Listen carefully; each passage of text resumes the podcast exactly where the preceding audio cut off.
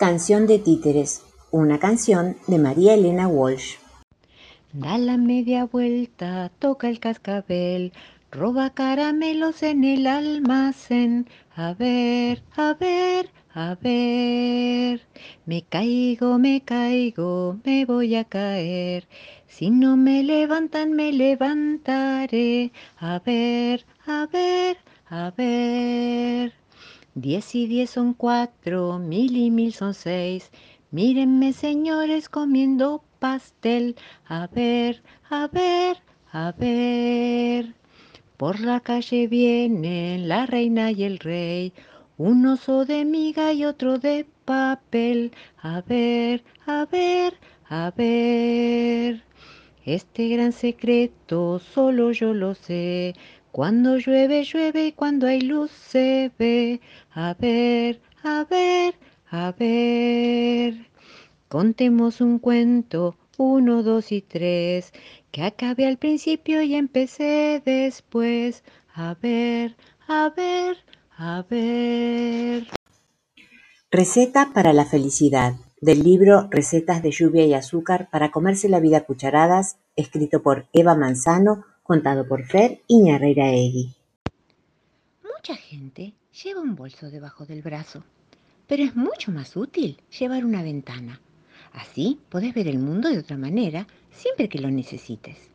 Si un día llueve, te asomas y dejas que la lluvia caiga sobre tu cabeza. En ocasiones florece algo y si no es así, te habrán caído 15.000 pequeñas gotas en 10 minutos sin hacerte ningún daño o si la puerta está cerrada, podés salir por la ventana para acordarte de que siempre hay otro camino.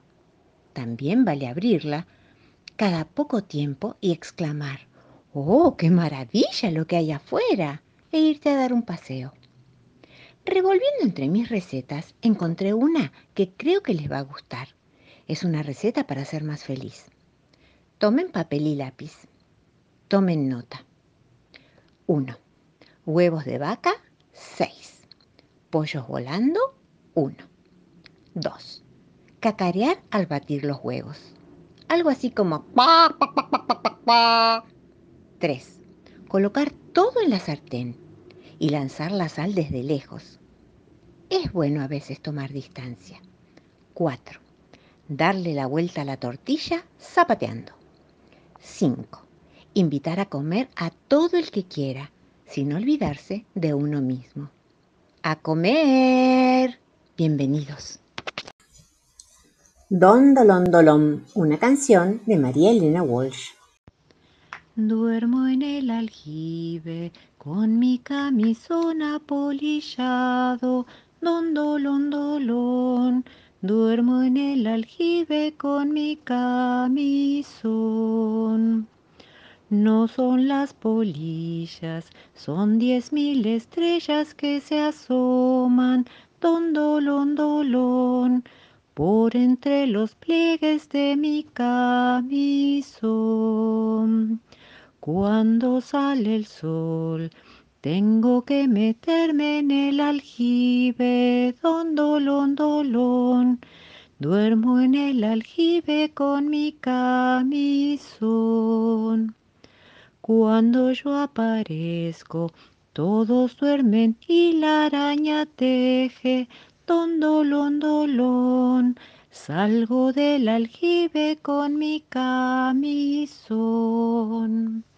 A ver si adivinan, a ver si adivinan quién es esta, don dolón que está en el aljibe con su camisón.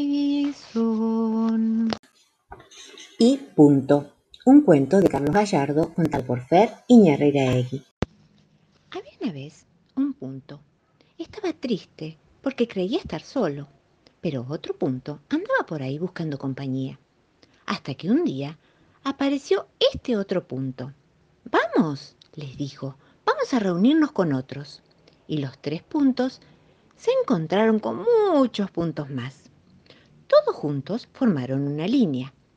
Era también una línea inquieta. Era una línea solitaria y descontenta porque no sabía qué hacer. Entonces se escondía. o se asomaba a mirar el mundo. Y de pronto vio que había triángulos elegantes, círculos muy redondos, cuadrados muy equilibrados, rombos muy perfectos.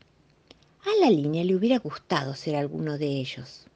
Cuadrados, triángulos, no sé. Y los puntos también discutían. Triángulos, triángulos, decían unos, porque son tan finos. Círculos, círculos, decían los otros, porque rebotan como pelotas y giran como soles. Cuadrados, gritaban algunos, porque están bien parados. Con tanta discusión, la línea estaba muy confundida y no podía decidirse. Hasta que un día dos triángulos pasaron bailando un vals. La la la la la la la la la la la la la la la la la la muy callados, los puntos los miraron y entonces con asombro vieron que vuelta a vuelta, giro a giro, los triángulos se convertían en rombos. ¡Qué maravilla!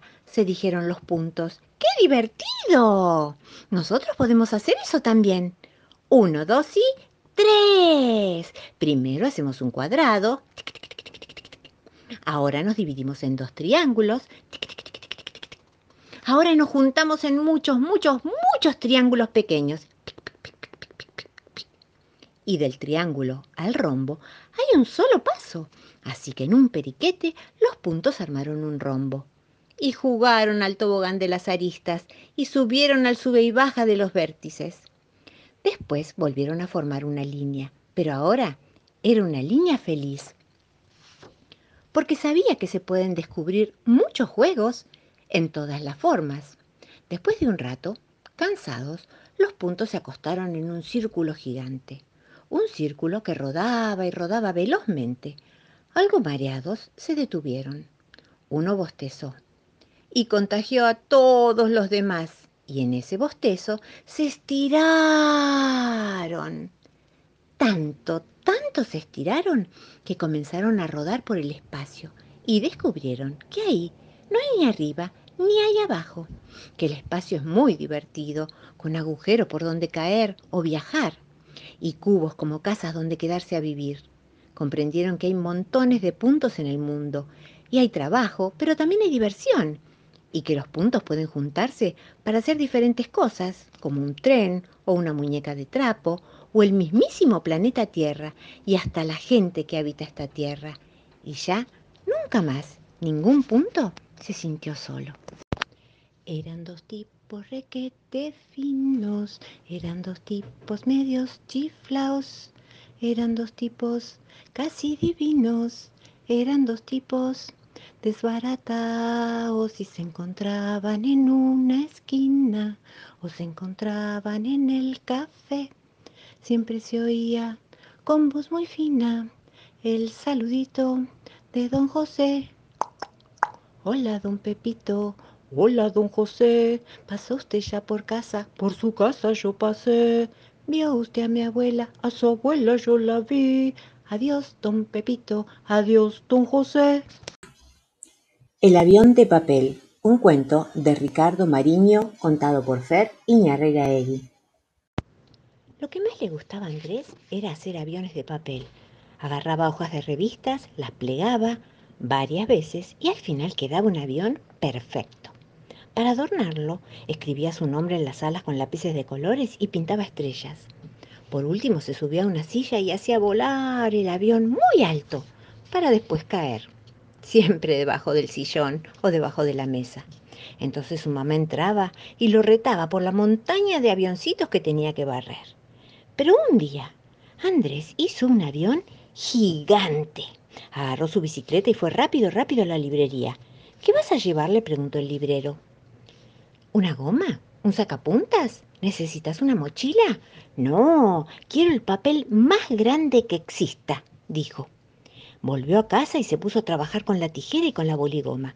Hizo un avión muy, muy, muy grande. Puso una escalera contra un árbol, se trepó y en la rama más alta se sentó sobre el avión y se lanzó a volar. El avión planeó un poco y luego se elevó sobre los edificios. Después pasó por la escuela y se clavó en la punta del mástil. ¡Ah! ¿Cómo salgo de acá? se preguntó Andrés. La bandera flameaba y plop, plop, plop, plop, plop, le pegaba en la nariz. Si me ve la seño, me mata. Por suerte, un viento lo desenganchó. ¡Hasta la luna no paro! gritaba Andrés. El avión voló sobre campos de girasoles y Andrés vio de cerca molinos, vacas, caballos y hasta un granjero andando en su tractor. Pero de repente una gran tormenta estalló y un rayo iluminó el cielo y empezó a caer una lluvia muy fuerte con enormes gotas que mojaban su avión. El avión, como era de papel, se empezó a desarmar y a caer. Entonces Andrés plegó rápidamente el papel y construyó un barquito, un barquito que cayó en el río. Y así pudo flotar. Los peces lo vieron tan asustado que lo empujaron hasta la orilla. Al rato dejó de llover y salió el sol, por suerte. Entonces caminó siguiendo las vías del tren hasta llegar a la estación. ¡Ay, se me van a gastar las zapatillas de tanto andar! pensó Andrés. Como no tenía la sube para comprar un boleto, le pidió al maquinista si lo llevaba gratis. No hay problema, dijo el maquinista. Enseguida Andrés subió y se sentó en un asiento en el primer vagón. El jefe de la estación hizo sonar la campana. ¡Talán, talán! Y el tren empezó a andar. La máquina iba a toda velocidad por las vías, echando humo por la chimenea. Andrés llegó muy cansado a casa. Pasó a su cuarto y se puso a jugar con un autito de pilas que tenía. Enseguida entró su mamá a traerle un vaso de jugo y unas ricas galletitas. ¡Uf! dijo la mamá. ¡Qué suerte, Andrés, que no estás haciendo avioncitos! Pero ella ni siquiera se imaginaba las aventuras que Andrés acababa de pasar. Pez de platino fino, fino, ven a dormir en mi gorro marino. Perla de día fría, fría, ven a caer en mi bota vacía. Un delfín que toca el violín, voy a pescar con mi red marinera y me espera para bailar, loca de risa la espuma del mar.